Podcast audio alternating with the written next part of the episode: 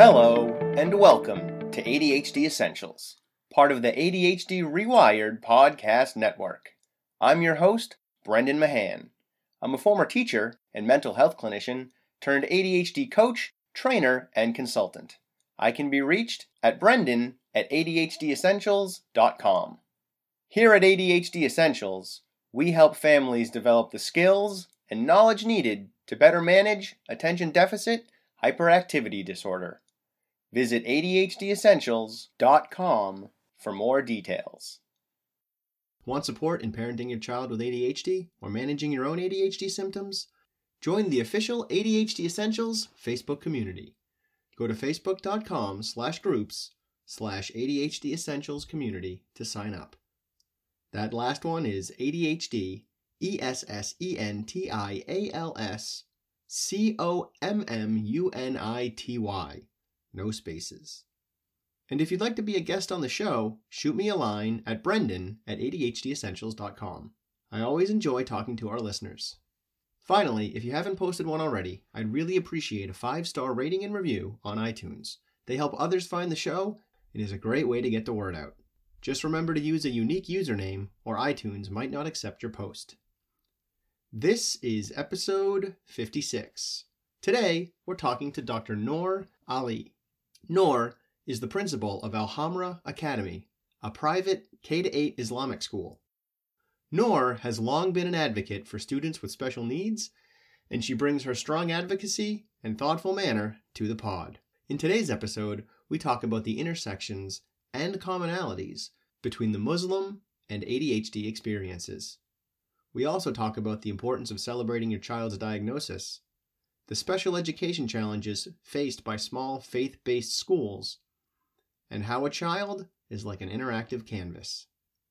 All right, let's get rolling. I'm the principal at Al Hamra Academy, and I recently completed my doctorate from Northeastern University in education. My uh, specialty was curriculum, leadership, learning, and teaching. And my dissertation focus was looking at a marginalized population and what the narrative of uh, that population is like. Particularly, I looked at the narrative of Muslim American students, um, high school seniors, and what the experience of their formal and informal educational journeys is like.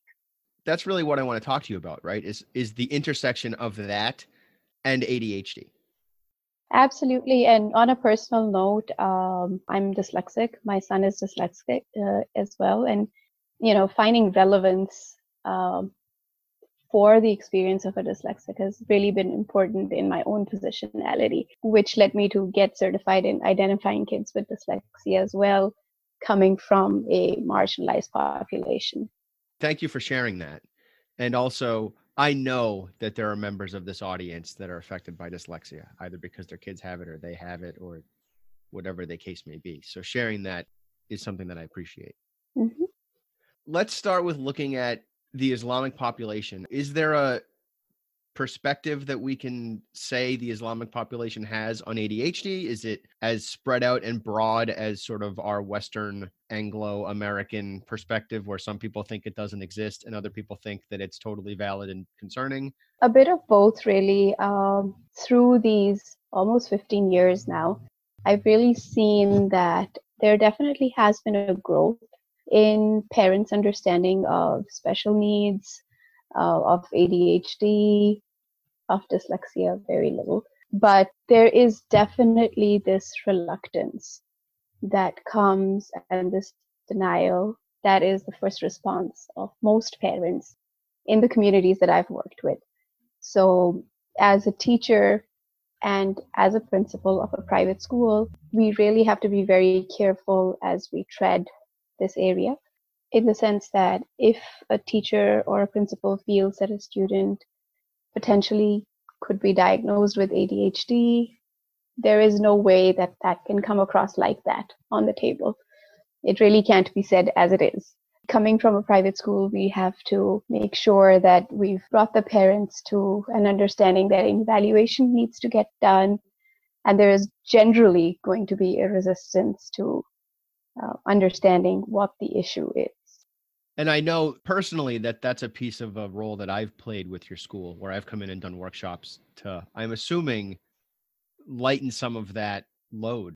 It definitely is. I mean, the workshops that we've had you come conduct at the school for the parents were exactly with that perspective. If you remember, um, the first time that you came and spoke with them, we decided not to use the word ADHD on the flyer, but use the word social emotional learning on the flyer because putting ADHD there would definitely mean that parents will self diagnose their kids out of it and be like, hey, this has nothing to do with me.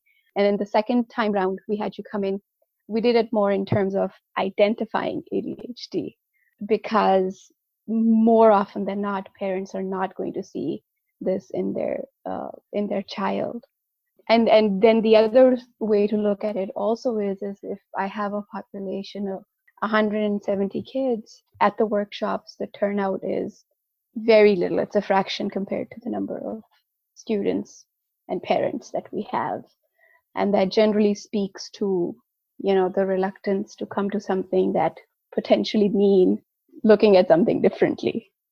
And where does that reluctance come from? I think part of that reluctance has to do with a lack of awareness and a fear. A lot of people feel that getting an evaluation or a diagnosis uh, means that you're going to be labeled for life and that this is going to negatively impact your career. You know, I've had conversations where parents may be reluctant to go forward with an evaluation because they don't know what implications it's going to have on the students' college admissions way into the future. There's also a lack of awareness, there's also misunderstanding. In the case of dyslexia, for example, it's often misdiagnosed. It's easier to say that your child is being lazy about reading or is just not focusing enough because she doesn't want to mm-hmm.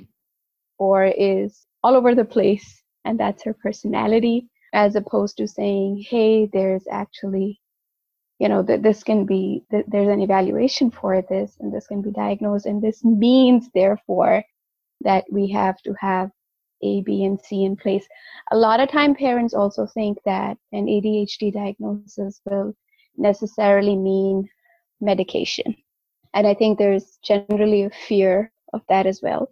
Most of my student population has been born and raised here, but I can't say that for their parents. Um, so parents might have been born and raised elsewhere. Not all of them, but certainly half of them at least have been. So I also think that there is a a bit of a cultural understanding of like, hey, we grew up okay back home. I was just like my kid growing up. Nobody ever asked my parents to get an evaluation for me. And look at me, I'm perfectly fine now. So there is this very clear, I think, this kind of distinction in their minds of being okay can definitely not mean having ADHD, as opposed to saying that, you know, you have ADHD. Here are a bit of struggles that we can work with and have strategies provided for. You know, it doesn't mean nothing's ever going to be okay. So I think there's this kind of a misunderstanding and a lack of awareness around it. That whole idea of like, well, I was fine, so my kid will be okay too. Yeah.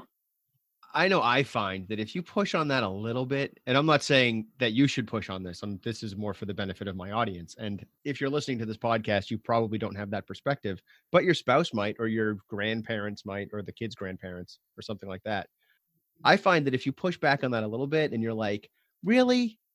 like nothing was hard all of a sudden it's like oh no well i remember math was really hard and i hated writing essays and i had all kinds of trouble getting my chores done and it's like okay so can we have a conversation around if we can define what the challenge is we may be able to better target those difficulties and that's true for dyslexia it's true for adhd and really anything that makes someone want to say oh no the kid's just lazy or the kid just isn't motivated to me, those answers are just, I don't want to look any deeper because I'm afraid of what I might find and that right. I might not know what to do with it. Yeah, absolutely. Like, um, I can say that in my case, uh, my older son was in second grade when I finally figured out that he was dyslexic. And it was doing my own research. I couldn't understand what the issue was. I was a teacher and I had all of these kids around me that I could compare him to. Like there's 20 other kids that I can compare him too. And I'm definitely seeing that he needs a different kind of support system. He needs, you know, needs help. What's also interesting is, is that you can become a teacher, but not necessarily ever have been trained in identifying ADHD or dyslexia or all of those things. So the, that whole cycle is then just warped. And if you're in a private school, you don't have to be licensed. So you probably did not go through student teaching. You might have a degree in education. That doesn't mean that you were ever exposed to learning differences in this way. So in second grade, when he was in second grade, I figured this out on my own that, you know, he's dyslexic. And it was really through that journey afterwards, as I was getting my certification and everything, that I realized that, hey, I'm dyslexic. My dad was acutely dyslexic. And yes, we did grow up and did whatever we had to do. But that in no way means that we can deny the struggle that was there. And in some ways, we developed strategies by fluke, uh, you know, that helped us. But being aware of it really gave me tools to be able to address it right. And just to point out for those in the audience who are sort of going, man, dyslexia, ADHD, this stuff is really hard. How's my kid going to get to where they need to go?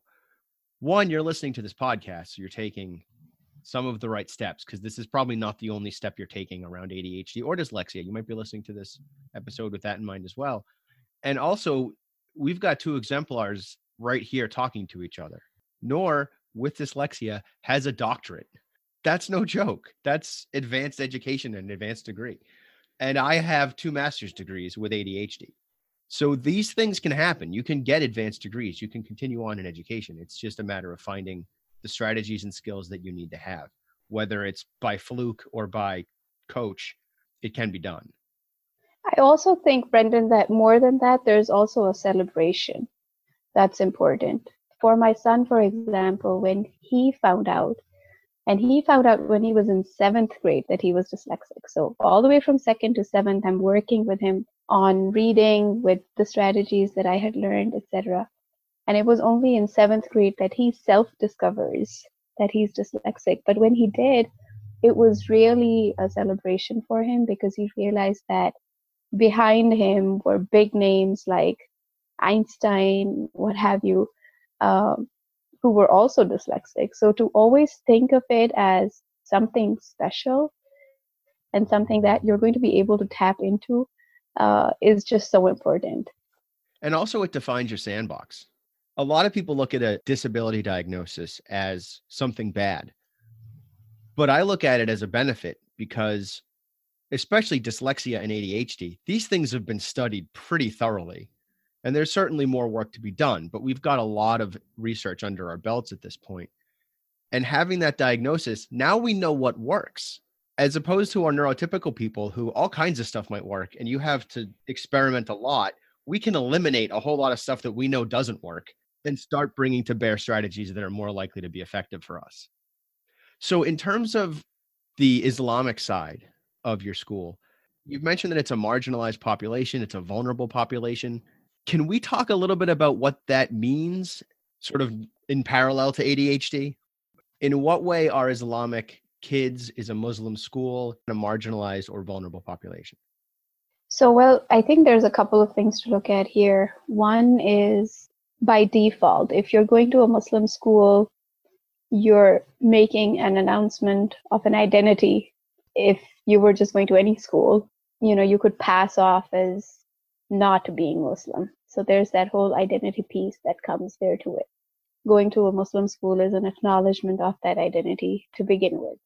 If you're now on the town soccer team, and there's these bunch of kids from the public school of your district and you're playing with them and they're like what school are you from and they say Al Hamra that is you know it, it's a flag of sorts of difference of an othering.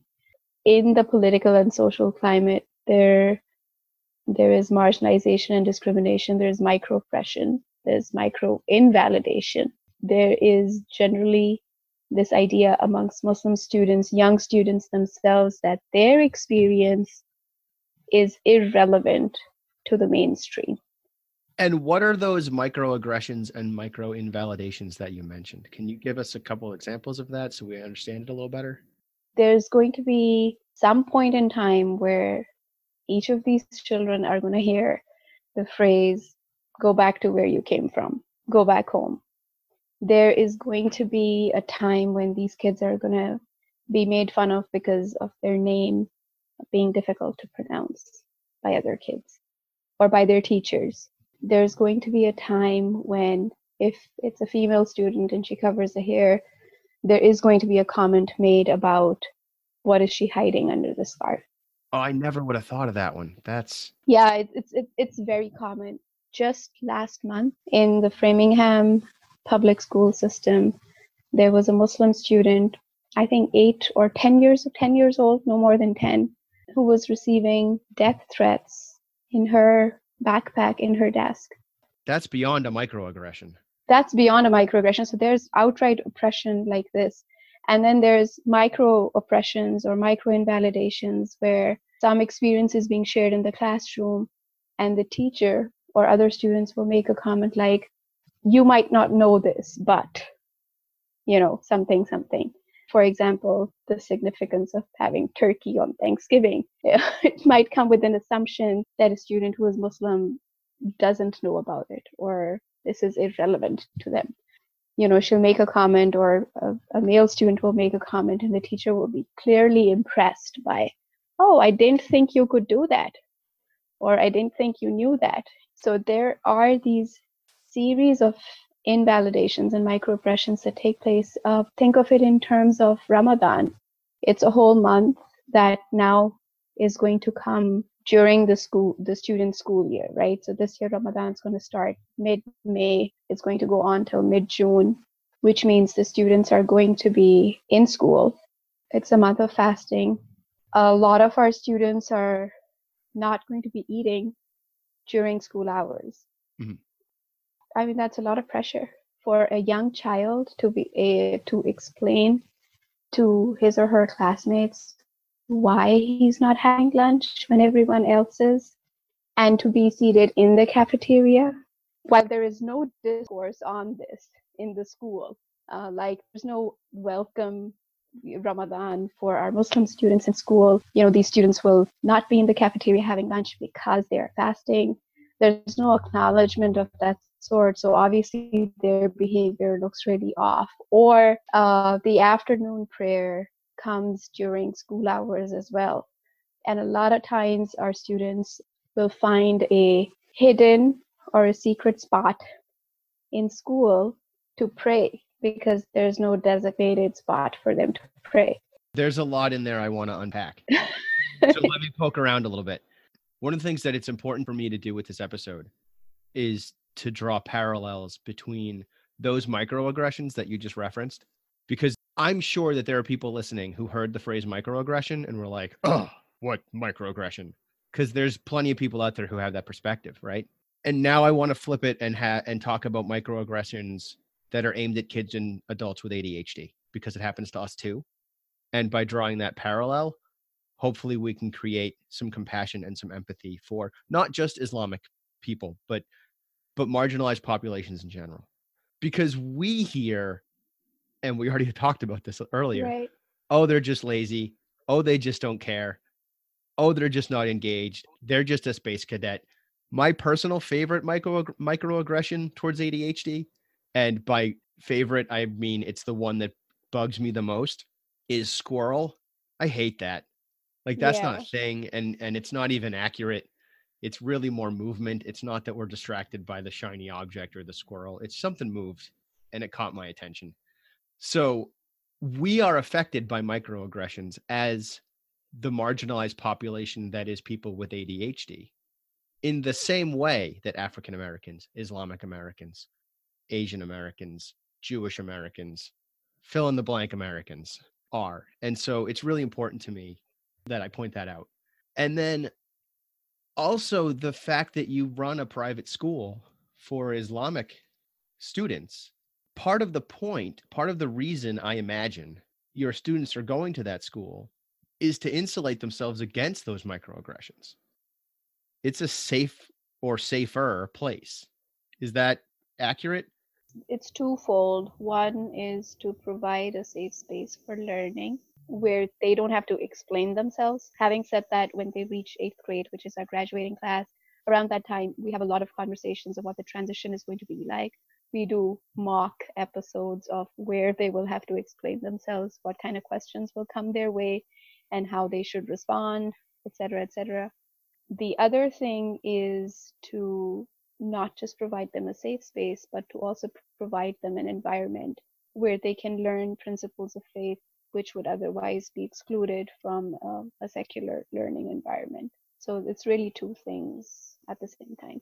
And sort of hopping off of my soapbox for a second, I guess, um, and and and looking at the nature of just the fact that you run a private school, with or without religion. There's plenty of private schools out there, Catholic schools, special education specific schools, just private schools that are that are secular. How does special education and in this case through the lens of ADHD, play out in a private school that might be different from a public school? It's vastly different. First thing is is that we do not have resources. That's a big area that we're lacking and there is no state or federal support in terms of providing us with any resources. Resources in terms of materials, resources in terms of teaching staff. So we do not have a special ed teacher on board. And having a special ed teacher would really mean reevaluating our budget, cutting corners elsewhere.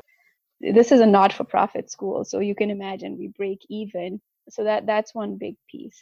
The second thing is that because we don't have the SPED resource, we're really leaving it to the teachers not to come up with an evaluation, but we're leaving it to the teachers initiate a conversation with the parents who will then seek an evaluation from the district.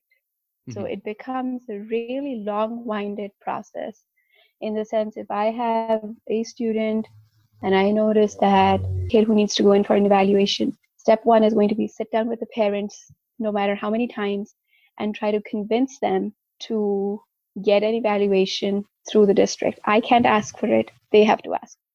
And you've already mentioned the reluctance that they have. So that's got Oh yeah. Yeah. So I mean I mean school started in September. I still have kids that need to go in for an evaluation at this point. Half the year is almost over. So once the parents agree to that, then I have to put them in touch with uh, if they're not able to do so, I have to put them in touch with the department at the district uh, for Shrewsbury, for example, they would go to the town hall and they would register their kid in the Shrewsbury public school system and then ask for a referral. Then we would have them reach out to us for why this was asked, do the observations, do the testing, then be called for the IEP meeting or not. So it's just that first additional step of getting the parents on board and then making sure that the parents are not just on board, but actually went and registered their kid. Because a lot of time parents will think registering their kid means pulling them out of our school and mm-hmm. registering as in enrolling there forever, which is not the case. It's kind of like an empty registration that's happening for the purposes of the evaluation. All of that just generally takes at least four to six weeks to happen. It sounds like there's a lot of education around special education practices and laws and guidelines that your parents just sort of need uh, which they're not aware of also they're all not coming from shrewsbury. So that's an additional piece on my end. For example if a kid coming from oxford uh, or a kid coming from worcester even though the laws are the same the process of getting an evaluation is different in every district. Can i put on my coaching consultant hat real quick? Go ahead. And and this is like you're gonna hear this and go, oh, more work, and I apologize for that. But um, it might be worth it because you might save yourself a ton of work in the long run. If you can create a document that you provide to parents, even something that could live on the website and also maybe be printed out, that is a guideline for how to navigate that process and also that provides sort of like a frequently asked questions scenario so they don't have to ask the questions they don't have to feel that vulnerability that i'm sensing some resistance to something that says like if your kid has a diagnosis of adhd or dyslexia or whatever it's not going to impact college like that doesn't happen. Yeah i think definitely creating a document like that in layperson language is important. I know the districts give us child find paperwork that we give to parents, I know for a fact that the parents are not reading that because it's, it's just a lot of material. And also reading it, is, I mean, I know that the parents generally, because it's a private school again, want that kind of personalized service from the principal or the teacher or admin that this is needed. And also think of it in, in these terms. This is my second year being principal you know at this point i'm trying to streamline that process and in doing so discovering that wait a second just because i did this work in terms of process for shrewsbury does not mean it's going to apply to the kids who are coming from worcester so i have to do it differently for these different places and every year of course there's kids coming from different towns um, and you know I'm, I'm still figuring that bit out so one of the things that you mentioned was that at least in Shrewsbury, in order for parents from a private school, because this isn't the case for public schools. Yeah. Um, in a public school, they just write a letter to the principal and stuff gets rolling. But one of the things you mentioned in Shrewsbury is they've got to go. Parents have to go to the town hall to make that request for special education services and and evaluation. Given the reluctance that you've already talked about, and tell me when I go wrong here because I might. Um, and and my audience should hear that I'm wrong.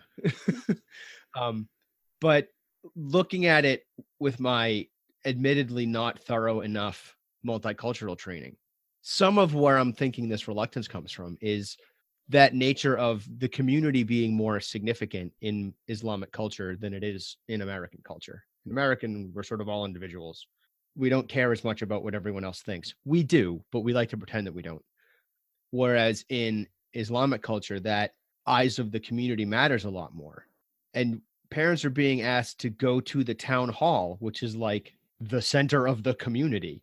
So I can see why that resistance would be there, assuming I'm right. Is that is this making sense? Um, I I don't know. I think it's in in my understanding, it's more of an additional step. I mean, imagine a parent who's already registered and enrolled their child at your school, and you're telling them mm-hmm. now to go register and enroll their kid at another school while they're going to stay here it's you know it's an additional loop shrewsbury public schools is really helpful but it's just the way it's set up you know it, it mm-hmm. it's it's problematic and as far as the community uh, point is concerned yes there is definitely a lot of sense of community uh, within the population and i guess that's where that first piece comes in where I have to make sure that I sit and I meet with everybody who I think requires an evaluation while this process takes place.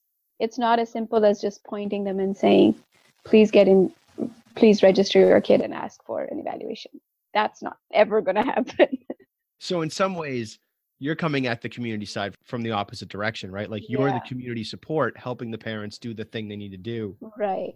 Instead of just handing them a pamphlet and saying, follow this the instructions and a lot of times my conversation is like hey i need help you know uh, my teachers need help in being able to service your child better mm-hmm. and the way we can make that happen is if we have an evaluation and an iep done and that there's nothing to be afraid of so there's a whole coaching spiel that must take place for the parents before we can overcome that resistant barrier to uh, going forward with an evaluation. Now, it's not the case with everyone, but mostly that is what I have to do. Like, there has never in my career been one parent who I simply could send an email to and it would get done. So now I'm thinking about the workshops that I did last year and things I should have done differently. Um, and I'm thinking that we need to set up a workshop that we will call Helping Your Child Succeed in School. Yes, and um, that will get a you know yeah. now now you get it right? Like yep putting, putting this is me learning. so yeah definitely. Yeah, you have to speak the language that will be understood. Yeah and i'm thinking it doesn't even have to be adhd but it can no. we can talk executive function we can talk social emotional learning we can talk about the role emotions play in everything from homework to classroom behavior and in amongst all of that conversation i can also talk about if your kid's struggling and might need some special education services here are the steps and hopefully normalize that a little bit not completely yeah. i'm not going to pretend that i'm a miracle worker but making it a little more comfortable, knocking bricks out of that wall of awful that the parents of your school have. Maybe we can make it a little bit easier for them to access the supports that their kids may or may not need. So, circling back to, I guess, just the nature of being an Islamic private school. And, and you mentioned that teachers don't necessarily have to be licensed to work in a private school. And I imagine some of yours are licensed and some of them aren't. Mm-hmm. What does ADHD look like in your school? what are those kids struggling with where are they succeeding what's that about well first i oh, i also want to say that it, it's it's i don't think it's something that's particular to muslim schools i think it's something that is particular to small budget private schools or mm-hmm. faith-based schools um, recently i was at a, i was on the accrediting team for a school in rhode island that is catholic and I was really interested in seeing how they were navigating SPED. And it was identical to what happens with us. All the people who were on the accrediting team were from small faith based schools that were not Muslim. I was the only Muslim school there. Um, and all of them had this identical experience. So I think that a lot of it has to do with resources and limitation of resources. But yeah, so what it looks like is the first response of the educators to someone with ADHD is uh, there's always going to be a fear of labeling it because I think there is this acute understanding that we are not in a position to classify because there has been no formal evaluation. The second feeling is one of dread, which is dreading the long haul because we know that this process is not going to be wrapped up quickly. Mm-hmm. A, now we figured out there's something that requires an evaluation. And now we're like, oh no, what are we going to do now?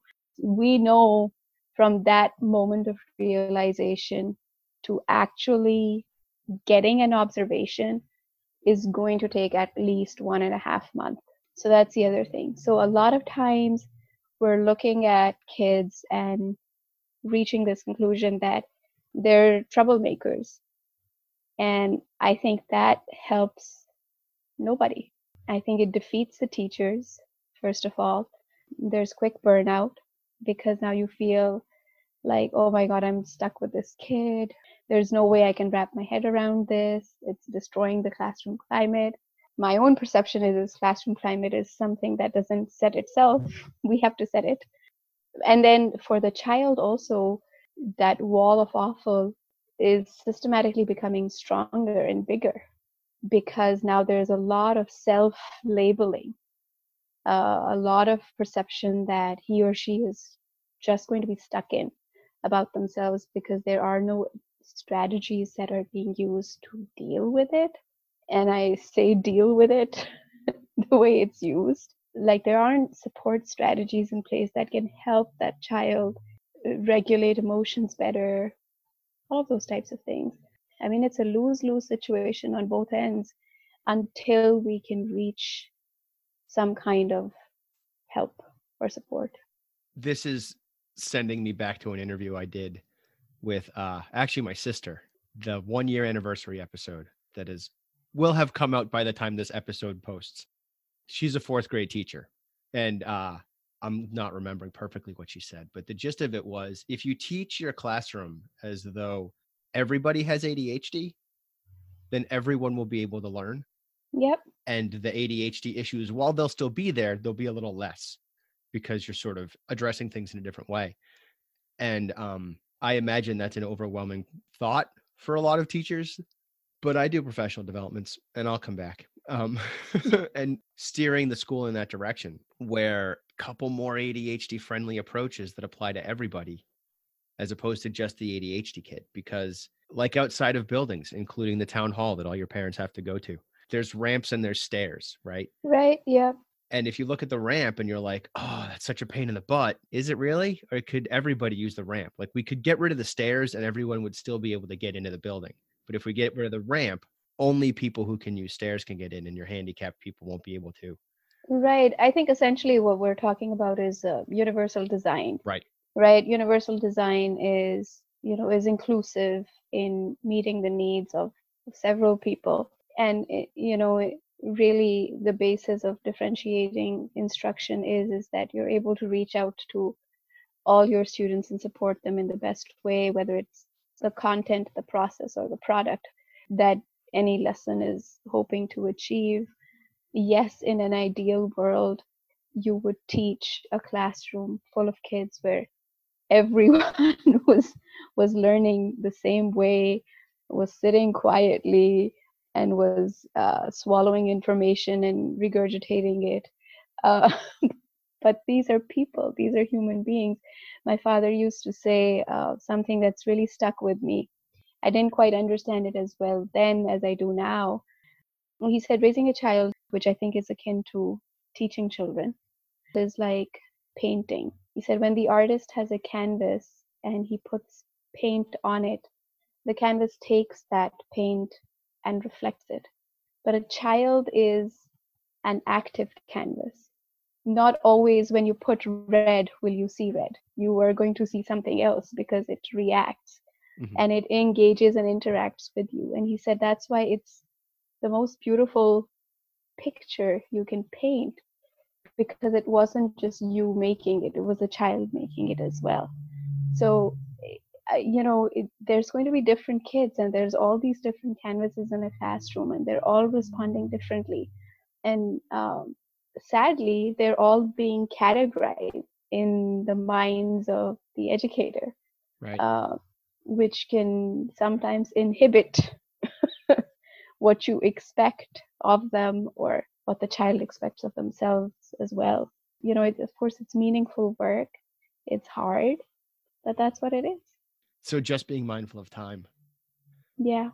Do you have any ending essentials around running a private school or ADHD or dyslexia or any of the things we've talked about or something n- entirely new that you'd like to share with the audience? I think that there's definitely parallels to draw between all marginalized populations in terms of an experience of struggle, um, which can be challenging, but at the same time, also, we often see students develop or show us resilience in, in the face of these challenges. And I think the important thing there really is to have that kind of mentorship that kind of support that will help develop that resilience and that doesn't break these kids when they're faced with uh, microaggressions. I think having that is really important. So, you know, for the adults who are listening, I think it's really important to see ourselves in in that light of is there someone I can offer support to? Is there someone I can mentor? Because marginalization will come in different forms, but it will have an inhibiting experience first before it has a strengthening experience if the children lack that kind of support system around themselves. You know, we've talked about students, parents, and educators in small, not for profit private schools, faith based or not, and how the struggle is super real.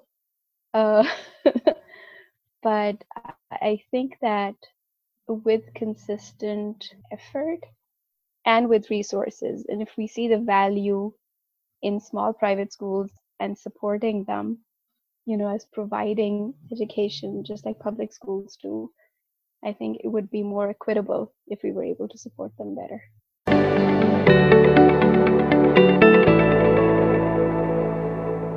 Hey, you're still here. Nice.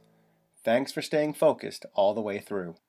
If you have any thoughts or questions about today's episode, feel free to email me at brendan at adhdessentials.com. And don't forget to check out the website, adhdessentials.com, and visit our Facebook community. I'm looking forward to talking to you again next week. In the meantime, keep focusing on improvement over perfection. 10% better is all you need.